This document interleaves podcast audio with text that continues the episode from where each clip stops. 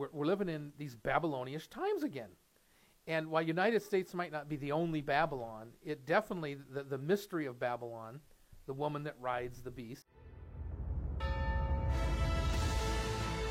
What are we standing up for?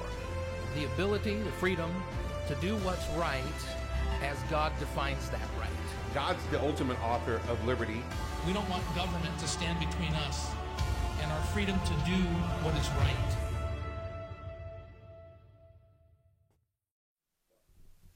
America as Babylon. It has been a metaphor in history. It's nothing new. But today, with the headlines going crazy and everything crazy happening at once, we have to revisit this uh, metaphor as America as Babylon. Hi, I'm Doug Levesque. Welcome to BibleNation.org, our podcast. And remember, the best culture is a Bible culture. It's proven and it works. We're glad to have you on our podcast today. I'm here with Pastor Jason Georges of Emmanuel Baptist Church in Corunna, Michigan. Good morning, Pastor Jason. Hey, good morning. It's good to be here. What uh, what a, what a topic, right? Yeah. I mean, I, we were talking talking pre-show. Mm-hmm. There's so many things going on in the world that it's hard to put your finger down on on what to talk about. But this one is really core yeah. to who we are here at the Bible Nation Society. If you if you put in a Google query, America, Babylon, just those two simple things. Don't even link them. Just put them there. And in like a half a less than half a second, I had 28 million responses, and I went through page after page after page, and not only was there kind of the pseudo Christian connection, but there were so many secular connections. Mm. I thought, you know, this really is an, a, a, metaphor that's been around for a long, long time. It used to be in the late 1800s. there was a, a book that came out, you know, London is Babylon, and and and people understood that, and then in the early 20th century, like post World War One, pre World War Two, it was Par- Paris is Babylon, mm. and so it was you know in in uh, poetry, it was in music, it was in culture, and so I don't think we're stretching too much by saying today America as the world power, you know, that our that our culture is pervasive everywhere, not always good. That metaphorically, we you know America is is Babylon, and all the headlines, even though they're talking about war and artificial intelligence and Israel and all this kind of stuff, that it, it really comes back to bringing that cataclysmic, you know, good, but at the same time evil power that was connected to Israel, that was connected to technology, that was connected to persecution, and yet was, in, in a way, preserving and promoting God. Mm-hmm.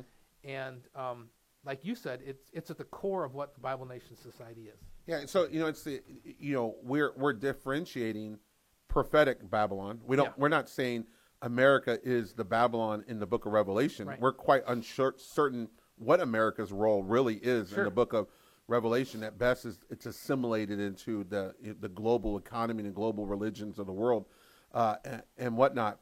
But the Bible does describe for us this spirit of Babylon yeah. and existed in the Old Testament. Yeah. Uh, and we know it's going to reincarnate itself, yeah. manifest itself in a very literal way in the right. future. That's so, but so it could then we have seen historically that its spirit has lived on. Its spirit has sure. always been represented. Sure. And you know, I what we say here in American culture and thinking, it's very Babylonian-ish. Yeah. Which is not good for Christians ultimately, right? Or people that would follow after God. ultimately, it's going to be hardship and it's persecution, hard, right? Which which God always prevails in. Um, so so Daniel uh, was taken captive when uh, Judah was overrun uh, by the Babylonians, and he was taken back to Babylon. He was basically a glorified slave. Uh, I always say a lot of people think that you know Daniel never married, he never owned property. He was just this glorified palace slave. And there's a lot of you know, a lot of scholars think that there's these little hints that he was made into a eunuch. Mm. In other words, he wasn't. He, he was a slave. He he didn't have freedom, mm-hmm. you know. And yet, there in this lowly position, he ended up like the book of Daniel says. Uh, then this Daniel was preferred above presidents and princes because an excellent spirit was in him. Mm. He overcame the Babylonian spirit. He mm-hmm. overcame the lion's den. You know, America and the world today is a lion's den for Christians culturally. I mean, you fall into these lions' dens with the LGBTQ, with uh, you know social media taking over, with um, you know the World Economic For- Forum trying to you know control ec- economic thought and political thought. you know, all these are lions' dens, and so that's why we say, you know, American Babylon, victory in the lion's den. How do you have that? And that really was the impetus for the Bible Nation Society. Um, years ago, I had this um, philosophy. I brought it into ministry. Uh, then I wrote a book called Surviving This Babylon Ancient Secrets for Modern Success. So it's not really a new phenomena, and I kind of talk about how this uh, cultural metaphor has existed. And I, I, I kind of link it with, um, you know, in Revelation, it talks about mystery Babylon. Daniel had that vision, Pastor Georges. You've probably preached on this. Um, let's go through that. What was the vision of the many metalled man? He had a vision um, of this many metalled man with a head of gold, which we would say was Nebuchadnezzar or Babylon, uh, with the arms and chest of silver, right, which was you know a downgrade in the metal, I guess. But that was the two arms of Medo-Persia Empire that kind of took over, and and this is you know this is pretty easy uh, interpretation. Most people, left and right, would would say this was it, and then you had the the belly of of brass, Right. bronze. Bronze Age, if you will, and this was the Grecian Greeks, right. em- empire that took over Alexander the Great, and then that was became the um, iron legs, and we would say this was Rome, Mhm. and then divided Rome, east and west. You know, Rome and Constantinople, or whatever, the Roman Empire, east and west, and then these were all Daniel's visions of things that were both present and future for him, and they came to pass. Uh, There's some commentary out there saying this this had to be, have been written in the time of Rome. It can't be as you know antiquated because it's so prophetic, and he sees it so clearly of these Gentile empires that were basically going to overpower Israel or kind of oversee it. And it came tr- it, they came true over you know a thousand years, and then the two iron legs of Rome, as Rome dissipated, Right. kind of fall down into the and and the Bible's very clear about this ten toes, and the toes are made of clay mixed with iron, so they're they're a little bit metal like the metal man, but they're a little bit earthy. And this was going to be the future empire that ultimately was at the end of the age, that would function in the same anti-Christian Nimrodian Babylonian spirit. And a lot of people today call it revived Roman Empire. I like to call it revived Babylon. Yeah, he, he Daniel Daniel two forty two, and as the toes of the feet were part of iron and part of clay, so the kingdom shall be partly strong and partly broken. Yeah. And whereas thou sawest iron mixed with miry clay, they shall mingle themselves excuse me, mingle themselves with the seed of men, but they shall not cleave one to another, even as iron is not mixed with clay. So it's like monarchy, autocracy, and yet democracy together. It's like not one nation, but a conglomeration of nations. Not one uh, empire tracing its way back, but but a multiplicity of these things. And of course, all those things had the idea of the the government being God or religion and politics mixing. And of course, America probably is not Babylon in the sense that we've determined that government and religion don't have to mix, shouldn't mix. They they're not the same thing as say England had a king that was the head of the church, right? Or or Oriental monarchs were the head of their nation and the head of their religion. You know, they were godlike and all that. And and yet in the end days, it's going to return to that. It's going to return Well- to that beast system. That's what it is. And and, and you know, and for our preterist brethren, mm-hmm. the next verse is, and in the days of these kings shall the God of heaven set up a kingdom which shall never be destroyed, and the kingdom shall not be left to other people, but it shall break in pieces and consume all these kingdoms, and it shall stand forever. so that the stone that comes and smashes Right. the around, that's God. That's the God. second coming of Jesus and yeah, Christ. which we haven't experienced yet. Yes. So therefore, when we see this many, this four-metaled man, and we see this projection of Rome, kind of dissipate, dissipating into the ground, Yeah. yet we understand there's a resurgence. So there's al- there's Yeah. always this idea Right. of the preservation Right. of this Roman slash i.e. Babylonian spirit that came through these different. Cult- yeah. and what are these the the the uh, the Babylonians, the Medo Persians, the Greeks, and the, The Romans. Romans. These are great civilizations of the world, right? A, a secular historian would say these are the great civilizations of the world, and so and we're still very much under this Roman influence. Greek influence, Roman influence. You Yeah. go to go to go to Washington D.C. Yeah. and what do the buildings look like? Yeah. They look like the buildings in Ro- in Greece and in Rome, and so this is influence. Mm-hmm. Yeah. And so there's going to be this reemergence of this. Yeah. Why is there going to be this reemergence? Because God has to crush it. Yeah. Because it's going to come back ultimately against Israel. Israel has to be a nation again, Right. right, in the last days. And so so this configuration of ideas come together and you know, my idea was coming up in ministry is I thought, you know, we um, we're, we're living in these Babylonish times again. And while United States might not be the only Babylon, it definitely the, the mystery of Babylon, the woman that rides in there, is back. We have the, the, the church, the pseudo church, which John said really was a whore, um, writing this beast system, and and so, you know, in the end times we have kind of religious fervor over presidents. You know, Donald Trump was worshipped by evangelicals, still is, uh, and yet at the same time he's turning on them. He's mm-hmm. using them and, turn, and turning on them, and that's not just to criticize uh, Trump; it's to criticize evangelicals to mm-hmm. some extent, in that we're not aware of this, uh, how dangerous this construct is. But it's not just a political construct; it's a cultural one. Mm-hmm. It's one that's pervasive to the mind, and of course, it's in technology, which, with all the greatness and ease of technology, that same spirit is the ghost in the machine um, that we need to deal with. And, and just, I was overwhelmed this week in preparing for the podcast. There's so much in the news, and we've dealt with all these issues. Let's go back to the core. Let's go back to surviving this Babylon, Right. victory uh, in the victory in the lion's den, and uh, and how do you defeat this antichrist spirit uh, pervading culture, technology, education, even religion? You know, it's even in the churches.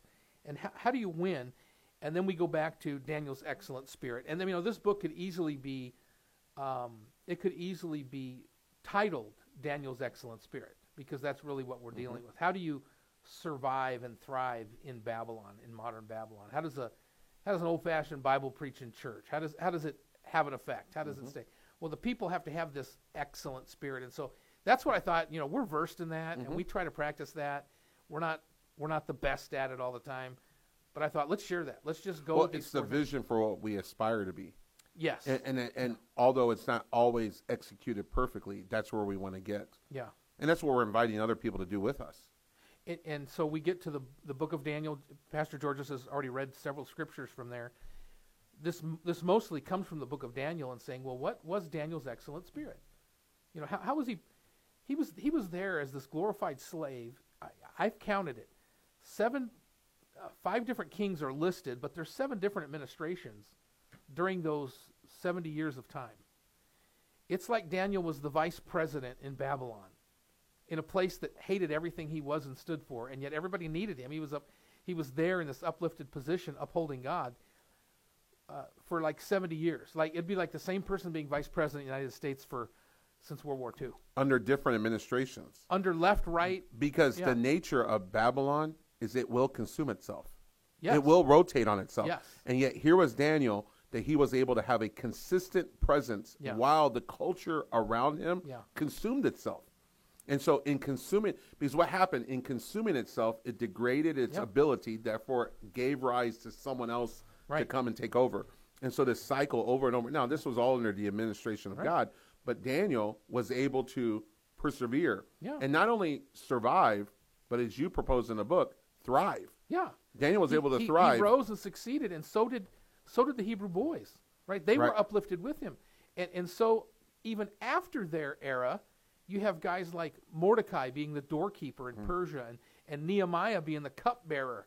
Right? And then that same spirit is evident in even the the other um, uh, Greek and Roman Empire. I mean, Paul was almost the same thing in Caesar's household, right? And so you can kind of trace this excellent spirit uh, through the through the Bible. And so I just wanted to look at in Daniel's life what these things are, and they're simple. There's five things. The first thing is that you can't have this excellent spirit and survive like Daniel did, and particularly for us in this world, if you don't have a number one real relationship with God. Yes, this is being saved and born again, but more than just a factual sit, stand, pray uh, statement, it, it actually is an ongoing walk hand in hand with the real, living creator, redeemer of mankind i- in the whole universe, God Almighty. He is a person. He's not just this force that you get in. Uh, people want to smoke some ayahuasca and then meet the universe, right, and get into it. They they want to look at their astrology, and then they want to make decisions. You know, everybody wants to use use a god or use a personal force mm-hmm. concept. But really, God is a person that can be known. He's got a name and a personality. He wants to be known. He's made himself known. And when people bow to that, and not just bow to it, you know, in some sort of shaking, quaking fear, but in a loving reverence. And Daniel had that in his life. And so he couldn't have every other element until he had a relationship with God. And that began to, to make his own spirit, you know, noble, excellent. Yeah. Yeah. So, Yeah, it's got it's got to be real, and it's got to be w- with a real person. yes. So, so a, a pseudo Christianity that is just stand, sit, kneel, yeah. cross yourself, um, following uh, regulation, Right. but with no relationship. There's been times in my life that I've said, okay, I have to read the Bible today. And I've kind of checked the box. And then I've got to pray. And so I kind of prayed through a list. And where it felt, you know, robotic or I was kind of doing it dutiful. But I would say 90% of the time, overwhelmingly, I, I really believe this person's in my life. That he, he's with me, that he loves me, that he cares for me. And, and I love him and care for him. And, and so I'm conversational with him. I'm respectful, with, him, but I'm conversational with him when I go into any sort of action and with my body, my life, I'm going into and with him for him. This is a relationship. This is a relationship. Um, y- you know, I think uh, Daniel trusted God, but then he became trustworthy to God. Right? Um, I, I always give the illustration. My wife hates this illustration of. So we'll just broadcast it So, to the so whole we'll world. go ahead and tell everybody. Tell the whole world. That's thing, and. I'll get in That's trouble good. later. But uh, I used to have this bad habit. I don't do this anymore. But I used to wait till the kids would go to bed, and then I want a snack, right? And you're not supposed to snack at night. And so then I would go and I would sneak and get some cereal. And so I would do it in the in, in the dark kitchen, not turning the lights on, not you know. And I would go and open the cabinet and reach in and try to grab a bowl and reach in the drawer and try to grab a spoon and reach in the refrigerator and try to grab the milk. Try to go through this whole process as quiet as possible, doing it almost by feel. Mm-hmm. One morning I got up after I had done that the night before, and there were several bowls and several spoons, and I was like, "What in the world?" I was like, "What? What's this about?" And I thought, you know what? I, I remember, I, I remember feeling one of the bowls was had a film in it, and I didn't want to use it. I remember the spoon, and there was something crusty on it, like it never got, and and so they weren't trustworthy in the dark. You know, I didn't use those. I, went, I, I kept going till I found a clean bowl and a clean spoon. And that's kind of like what, what it is with the Lord. We have to learn to trust Him and then become trustworthy to where He's finding in us someone that He can trust that doesn't have the film and residue of constant sin, who doesn't have the, the, the Klingons of rebellion, you know, and, and malice uh, towards God. We need to be a vessel that's meet for use to Him. That's, a, that's part of a relationship with God.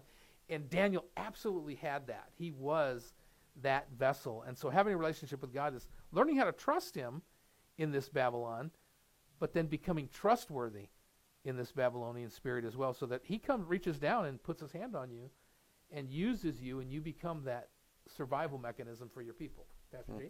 No, I was just as you were saying that, I was thinking of that that that old hymn, and he walks with me and he talks with me, and Mm. he tells me I'm his own, and the joys we share as we tarry there, none other has ever known. Mm. I mean, that's that is what it is to walk with him and to talk with him. It, it's a it's a relationship. Yes. Uh, it, it's a relationship that we have with a real person. It, it, seems cliche, but it's not cliche. It's the most important foundation. You have to be saved. You have to be born again. An excellent spirit isn't a Tony Robbins, you know, happy-go-lucky, uh, you know, winning human potential type of guy. It's actually having God's perfect spirit. He is a spirit. It's having that within you. And having an excellent spirit is, is God's spirit in you makes your own spirit and your soul, what you think, what you love, what you do, it makes it noble. It makes it excellent. God will do that in a man. Uh, sometimes He'll break you to do it. Sometimes He'll put you in you know strange positions. But Daniel had this element, and his spirit became excellent because he had to he had to trust God completely. And in doing that, you know, God trusted him. And so a relationship with God is not a cliche thing. And in the world that we're in today, I would tell Christians, you've got to walk with God. That that's that's foundational. And so don't turn off the podcast and say, "Oh, that's, you know, that's cliche" because that's just that's number one thing. The second and, and walking with God in such a way that He rubs off on you, you become like Him, and so your responses to situations you're about to go into these other attributes of having an excellent spirit. Yeah. Well, those are they're not conjured up. Mm-hmm. Those are the result of being around, spending a lot of time with the person who is these things. This wasn't a Daniel who was privileged, right? Some say that he had a princely mm-hmm. genealogy or something. But this is a guy that probably traveled to Babylon for weeks in a cage. You know, this is a guy who was probably made a eunuch, never had his freedom. This was a guy who was never going to have a, a love life or a wife or kids. This is a guy who's never owned property, right? Who never, you know, had those kind of liberties. He was a glorified slave amongst a people who were not fond of the Hebrews. you know, he was not thought well of in the place that he was going to. And even by the other Hebrews that were slaves, he probably wasn't appreciated. I either, either even by them. And so he had to find this way to to walk with God, trust him, and then become trustworthy uh, in in God's eyes. The second thing after that then is we say is E enthusiasm about the things of God. Mm-hmm. This is not just again happy-go-lucky, excite, excited personality. This is this is ha- entheos is in the Latin is in God, right? You you have a true enthusiasm about godly things. What are godly things? Well, that could be everything, right? But I mean, church going, praying, reading your Bible, tithing, telling people about Christ. I mean, Participating. participating in, in the church processes and and that means put putting up with God forbears us and is long suffering with us and we become enthusiastic about doing that for others and with others and so uh, Daniel had an enthusiasm that maybe you could speak to this brother Jay you know even when Melzar the prince of the eunuchs was supposed to give Daniel the diet of the Babylonians right which was probably ham right? And wine offered to the gods, stuff that the Hebrews were forbidden to have. And Daniel convinces the Hebrew boys and the prince of the eunuchs who was over him. That's why we think he was a eunuch. You know, we can't eat this. Let us try us with eating these lentils. And so tell us what that biblical story is. What what what did those guys do and how do they end Well, up? it's where we get the phrase "not eating the king's meat." right. And so here, here, good. here's Daniel, and so Daniel was offered all the pleasures Mm-hmm. of Babylon. He was because of his influence and his position. He's offered the opportunity to enjoy, enjoy some things that his other brethren were not able to enjoy, Mm-hmm. but but also enjoy some things that would require him to assimilate Mm-hmm. more into Babylon that he felt his conscience could allow him to do. That's good. Now Daniel makes a wonderful appeal.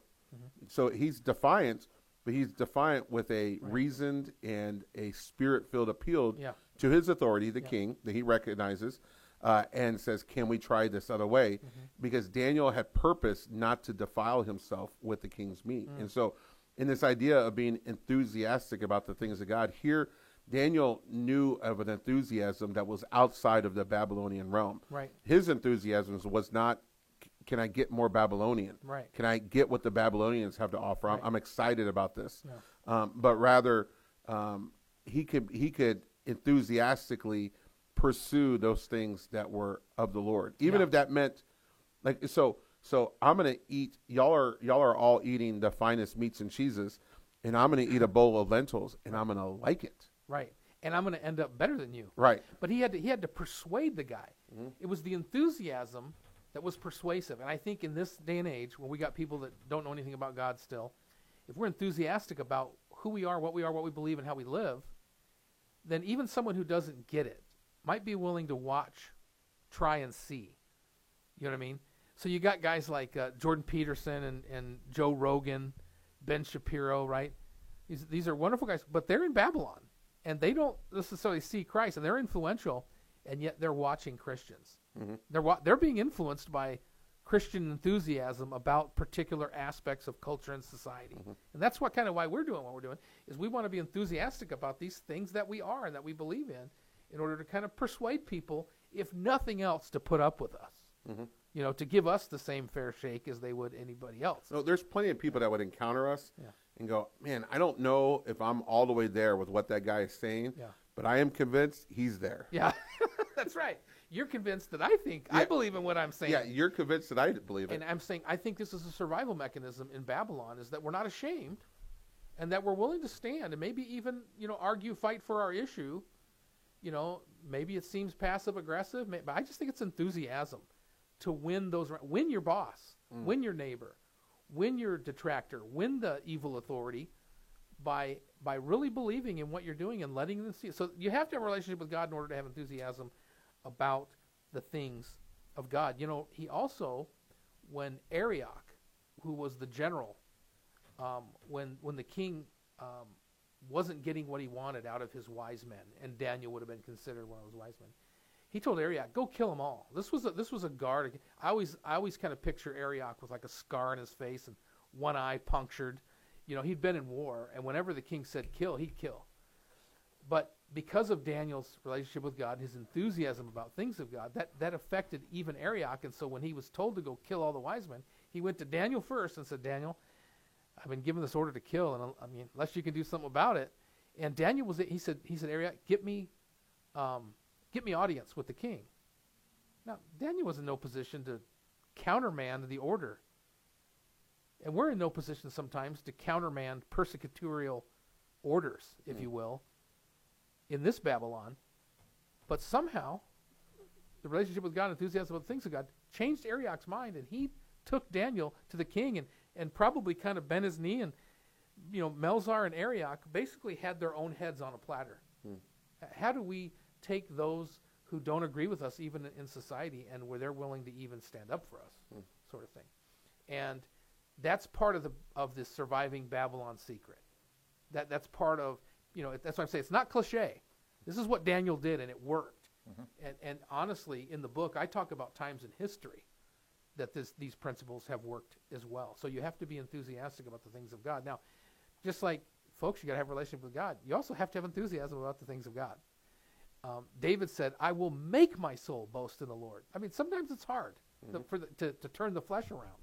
You know, um, you know, we're we're preachers, and and sometimes we got to make ourselves enthusiastic about going to church on Sunday and preaching a sermon. So it's a real thing. We're not pretending like it's not, um, but it works, and and someone has to do it. In So it's an enthusiasm, and we're going to go into these other ideas to transition ourselves. Mm-hmm. That's not dependent on others. It's an enthusiasm that is dependent on our relationship. In other words, He makes us enthusiastic. Mm-hmm. Yes. It's not fake. It's like, Daniel it's like- didn't have any support mechanism. right. When you're around Him, He makes you excited for the things of God. That's right. He compels you.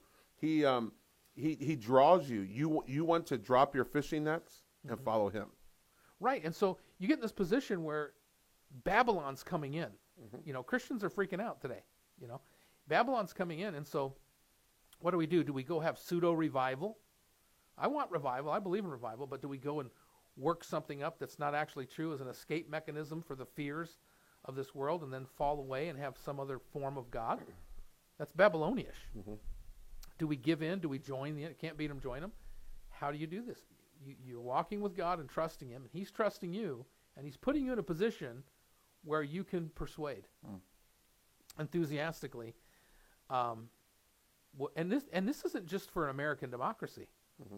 I mean, this is if you're Russian, if you're Ukrainian, if you're Chinese, if you're Indian, if you're African, whatever. If you have a monarchy over you, if you have a parliament, if you have a dictator over you, these principles are there in the scriptures for us. Ancient secrets for modern success. Okay, thirdly, and I love this one, mm-hmm. is an attitude that is above circumstances and people. People read Daniel and just say, "Oh, you know, he was this super superhero or whatever," but he had circumstances in his life. He had people in his life that were insurmountable obstacles. Um, I have those. People don't, you know, people say, "Oh, Pastor Doug's happy about it." Listen, I have circumstances and people in my life that are really the motivation of why I had to come up with this that was in the scriptures and find it and I and and uh, delineate it for myself because I have incredible circumstances and people in my life. And I don't glory in those, and I don't need to speak them all the time. But just know I've had to overcome too. And Daniel had to overcome these things that we've talked about. And maybe you're listening, and you've had to overcome incredible circumstances. Uh, difficult people. Maybe you're in the ministry and you're dealing with those now, both externally from the church and internally inside the church. What is the answer in modern? Have a relationship with God, enthusiasm about the things of God, and an attitude that's above circumstances and people. How do you do this? Mm-hmm. How do you do this? Well, we find going into the lion's den, right? By this time, Darius is king, authority over Daniel. And Darius is manipulated by the other pr- so called prophets of Babylon that don't like Daniel. And he signs a, a decree, the laws of the Medes and the Persians, that nobody can worship anything but me for X amount of time. Well, these people knew that Daniel wasn't going to do that, and they thought, oh, okay, Daniel's, we're signing his death warrant. And the Bible says Daniel prayed openly for people to see at, three times a day as he did aforetime. In other words, this was his practice. His practice of prayer and reliance, his excellent spirit, was being attacked. Mm-hmm. Now, you know you're doing something right when your enemies can only attack you on faith in God, mm-hmm. right? Because, I mean, if you're illegal trafficking in drugs, you know, you're going to go to jail. Don't, don't say that authority's evil for, for doing that. But if, you're, if you have faith in God and they're coming after you, okay, that's, that's part of this process of living in Babylon. So Daniel prays. He gets thrown in the lion's den. Darius wringing his hands all night because he realized he's been duped and, and he has to he has to throw Daniel in the lion's den. He comes to Daniel in the morning and he says, um, uh, "Daniel, has your God saved you?" And Daniel looks up from the lion's den, uh, one arm missing, one foot gone. The lions have crunched on him, and he says, Darius, you dummy, I thought we were friends. Because you get the idea that they were close. That's not what he said.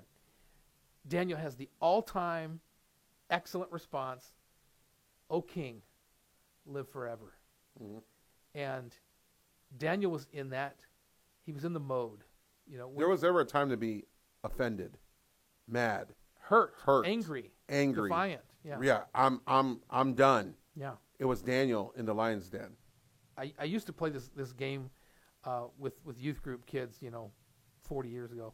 Uh, it was a little video game basketball game, and when you shot the basketball and you were making it, the basketball would get on fire, and the and the announcer on the video came, he's heating up, you know, and you were hot, you know. In sports, they say that, and and this was Daniel's moment, man. He he, all these things are working for him, and he's on fire, and he's able to stand there in circumstances and under people and he wins, and Darius brings him out and then throws the enemy in. Mm-hmm. How can you live in Babylon and have your own enemies defeat themselves? Mm-hmm. And that's where we're at today, and it takes an attitude that's above circumstances and people. O King, live forever. And you just got to find that. You got to mm-hmm. find that in your life in order to be preferred above presidents and princes. You've been through the fire, and you've come out the other side. An attitude about people, about circumstances and people, is an attitude that looks at yourself. Mm-hmm. Yes. So an excellent spirit doesn't go, where is everyone else's excellent spirit? Yeah. Why don't they have an excellent spirit? Mm-hmm. An excellent spirit says, where's my excellent spirit? Yes. I need to have an excellent. It really puts having an ex- ex- excellent spirit removes the expectation off of everyone else and puts all the expectation upon you. That's that's awesome, Pastor Jay, because of course I'm in Babylon. Everyone's affected by Babylon. Everyone's got this satanic spirit over them, even in church. And so it's not up to these people to determine what my attitude is going to be. It's up to me to determine what my attitude is going to be um, for for Christ, uh, towards Christ, and then towards them. And I'm going to function in such a, a manner is to it doesn't even matter who they are or what the circumstance is. I'm going to respond in such a way. So it is um, the epitome of spirit control, self control, and, and yielding myself to the spirit. And it's the exact opposite of a critical spirit. yes, A critical spirit Yes. looks at others. Yes. A critical spirit is disappointed in others. Yes. A critical spirit is blaming. blaming, they've let me down, they did me wrong. Yeah. But in excellent, like, Daniel was done wrong. Yeah, Da- Daniel could blame, Daniel could have blamed a lot of people. Yeah. But no, Daniel had an excellent spirit. pastors' wives and staff members and pastors' kids. Listen, you need to get this excellent spirit mm-hmm. because you're always going to be subject to church circumstances and subject to certain people. Pastors, you need to make sure that you're the ones that, that have this. This will help your family, your staff, your church, and then corporately, if your church gets this, they'll be able to stand in Babylon. Mm-hmm. They'll have the excellent spirit in the community. And even though the community doesn't like your doctrine or your standards or whatever else, they'll have to admit, you know, that you're above circumstances and people. Yeah, you can't do what Daniel did and have a critical spirit because then therefore you be a critical spirit makes yourself the victim. yes. Now And I'm, then you I'm give a up. victim. Yeah, and then you give up. Yeah, yeah. Okay, and then the, and then the fourth thing is what I call a proper balance. You know, you were talking about D- Daniel and the king's meat. Mm-hmm. So so Daniel actually, the Bible says they they gave him a Babylonian name, mm-hmm. a name that reflected their God, mm-hmm. that he had the spirit of their God. They were misinterpreting his excellent spirit as something that their gods had or whatever. Um, also, it actually says that they had garments. But but Daniel perceived that taking that name or wearing that garment has nothing to do with my obedience to God, but eating the king's meat does. And so what I'm saying is here, he had a right balance. Sometimes, you know, we're we're we're fundamentalists, and as fundamentalists, sometimes we're accused of being extreme, uh, you know, to our debt to our own detriment. We have to learn in Babylon to have a proper balance, and what that means is there's things to fight over, and there's things not to fight over. There's things to struggle internally, and there's things to not struggle over internally. There's things that you fight to die for, and there's things that maybe you contend for, but aren't worth dying for, and then there's things probably that aren't worth fighting for. And so, you know, for instance, you know, um, maybe some some aspect of the church budget that's not a fight and die thing. You, you can lose certain aspects. You don't have mm-hmm. to win everything. The the color of the church carpet is is not as important as the doctrinal stand that you take. Mm-hmm. Um, for me, you know, a Bible version that's a fight and die for Yep. thing to me. But then other aspects aren't a fight and die for for me. And so having a proper when you have an excellent spirit, you know what are the important things. Mm-hmm. Daniel knew I'm not praying to anybody else, and everyone's going to see me praying to my God, bending my knee to Him. And so, therefore, no matter what they call me or what they dress me as, isn't the thing I'm going to fight for. And so he had that that element, and having that proper balance isn't easy to either attain or to practice. But Daniel, because of the other things in his life, it was taking him and up, uh, uplifting him because he always seemed to know. In Babylon, there wasn't just this brand of pagan. There was all kind. I mean, there was what 127 provinces. There was um, That assimilated all their cultures. all their they- that- cultures yeah, there, and so yeah. so so Daniel was ex- exceeding all of those. He was excelling all those because he knew how to probably treat all. Those, he knew the differences in theology and the cultural practice and marriage and even probably morality, you know. But but he was able to take his stands where they need to be taken, and then let let gravity take care of the rest. Right? Like you don't. Everything doesn't need to be a fight. Gravity is going to make that guy fail in his in his stand. Mm-hmm. So just let him fail. You don't have to go and get in the mud with that. Mm-hmm. And um, I think that's important today. Mm-hmm. And uh, I think it's important that we have lines. Some some some churches don't have any lines. They're just like we're just going to assimilate to the world. We we we have we don't have to worry about proper balance because we don't have any standards, and they think that's the answer. But the answer is no. How do I stand out with the right lines and the right guidelines and fights, and yet at the same time discern what what not to, to fight over? And I'm a pretty strict guy, so I like lots of lines and lots of fights. But there's some you die for, and there's some that you don't. Yeah, and, and I, I, think as I've taken this and internalized it and adapted it and applied it to ministry, Yeah.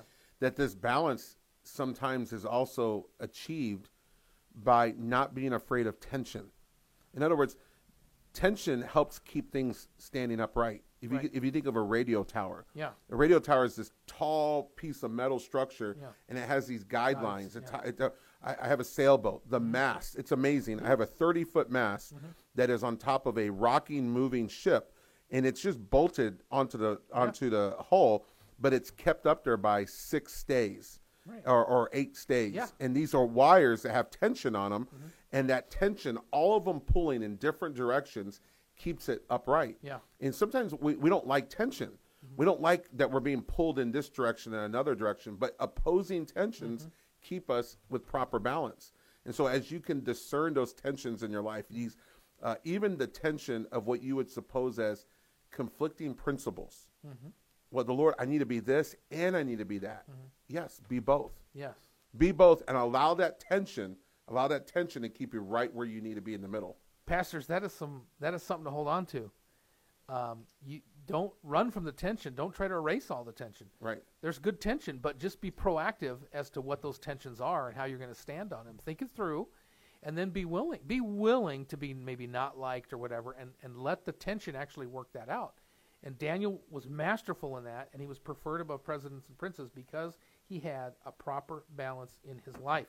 Last thing is this stewardship. And, you know, the Bible says that uh, the king lifted up Daniel, uh, and I quote the scriptures, that the king would have no damage, right? They didn't necessarily like the Jews, but they liked a good Jewish accountant. Yeah. And, uh, and with, with Daniel and the three Hebrew boys, there was something that benefited every different administration, every different king, whether they were Babylonian or Persian, right? There was some element there that they learned and needed these guys because they were good stewards, and you know we would say time, talent, and treasure. And um, you know Da- Daniel lifted up the human elements of the Hebrew boys, right? That's that's uh, time, talent, and treasure. Uh, used his time well, even if it meant prayer um, used the treasury well. They found old, you know, a script on clay in Babylon, and it was actually in what I call um, Paleo Hebrew. And somehow, even the Babylonians had gone from Sumerian script, which is just the lines this way and this way and this mm-hmm. way, to Paleo Hebrew in the administration of the empire. And well, we know that archaeology matches what the Bible says. Daniel and the three Hebrew boys and the doorkeepers, they were keeping track of what food was coming in and out and who got what. And, and this simple accounting is just proof of what the Bible says that these guys were good stewards and they were lifted up. Even if you're good stewards in an evil empire, if, if you're in Iran right now, you know, when we took over Iraq, uh, uh, Saddam Hussein had a right hand man called Tariq Aziz. Guy was a Christian. He was handling all the minutia for the everyday lives of ordinary people, and he was keeping religious liberty alive in Iraq, as bad as Hussein was for people. Uh, and you know, Tariq Aziz benefited that for to an extent, but Christianity was alive there because of a guy like that. Now, I'm not. I'm, I'm sure he's got other non-virtues, but that's a modern example of something. Well, like and it's really this idea of stewardship Mm-hmm. is really our aspiration for Christian politicians right. that they would Yes. take the influence that they've been given and they would steward it properly according to what God would want them to, and, and so that there would be space, so there would be that op- that they they could even thrive or uh, they would benefit those that would um, um, stand opposed a little bit there, but that they are no. We, we ha- knew Trump. so was, they would have good integrity, we knew President Trump was an immoral man, right? but he had Mike Pence there, who we knew was a very moral man, and most Christians and evangelicals kind of had this balance of trust. And this Pence was a vice president under a guy who could very much end up being a tyrannical dictator, you know, megalomaniac, put dropping the bomb on everybody who doesn't agree with him. Uh, and yet he kind of held things together and was preferred himself. I mean, even people have considered him uh, for you know, and attributed to Trump some of his own virtue. Absolutely, He lended to Trump some of his own reputation. even in that January 6th thing, Trump was kind of relying on Pence to help save him. Like, will Pence be the one that declares this going on or whatever? And that's why now he doesn't like him, and Pence has had to back off him because, you know, I tried. I served you for four. I served you the last day, Yeah. you know, but then I just wasn't going to undermine and make myself the undermining of election or whatever. Um, so, so we have these things. These five things are um, you can remember these in the acrostic REAPS, R E A P S, relationship with God, enthusiasm about the things of God, proper or an attitude above circumstances and people, proper balance, and stewardship, R E A P S. Hey, you reap what you sow. Mm-hmm. Daniel sowed these elements, and over the period of time, I'm sure it was difficult day to day. And yet, what did he reap? I love the passages of scripture that say where the king says, "Send a decree to all the nations." I mean, from the Indus River to the Nile River, in every single language of 127 nations, send a decree saying Daniel's God is God. Mm. And people overlook that. What did Daniel reap? Not only did he reap for himself protection and safety, not only did he reap for his people a future that would lead them back to Israel to rebuild at company expense, but he reaped glory to God. Mm-hmm. And so here we are in Babylon. Folks, the Bible says this is where we're going to be. The Bible says this is where it's going. We've tried to hold it back, but this is this is where it's going and this is where we're at today. So let's turn ourselves to sowing these five elements and then reaping glory to God right up until the end. Whatever the end is. I know what I believe. I believe there's going to be a rapture, but it doesn't matter what you believe.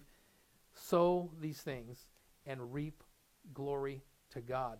This is the ultimate reason for exercising an excellent spirit. It's not mm-hmm. selfish. Then this Daniel was preferred above presidents and princes because an excellent spirit, these elements, there might be more, but there's at least these elements, mm-hmm. were practiced over time, and over time they had wonderful reaping.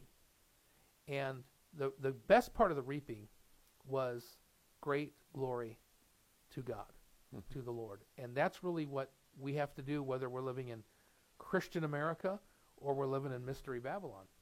Right? Where, wherever we are today, this is what our job is, and this is how we survive and thrive, even in difficult circumstances. So, pastor, family, staff members, Christians, I know we're living in a difficult day. We're going to continue to bring podcasts that kind of deal with how to think through these processes and, and how to live. But, but ultimately, know that Bible Nation Society, the Bible Nation podcast, really started over these principles and caring and how to function in Babylon. You can go on BibleNation.org, and we have a bookstore, and you can find this book, Surviving This Babylon. You can order it uh, online, or you can go to Amazon. This book actually uh, is one that we read in studio. And um, Jason, what is the Audible. Audible. So you can get this as an as an Audible book, as a digital book, or as a paper book as well. The book is Surviving This Babylon. We appreciate your ear today. Remember, the best culture is a Bible culture. It's proven and it works.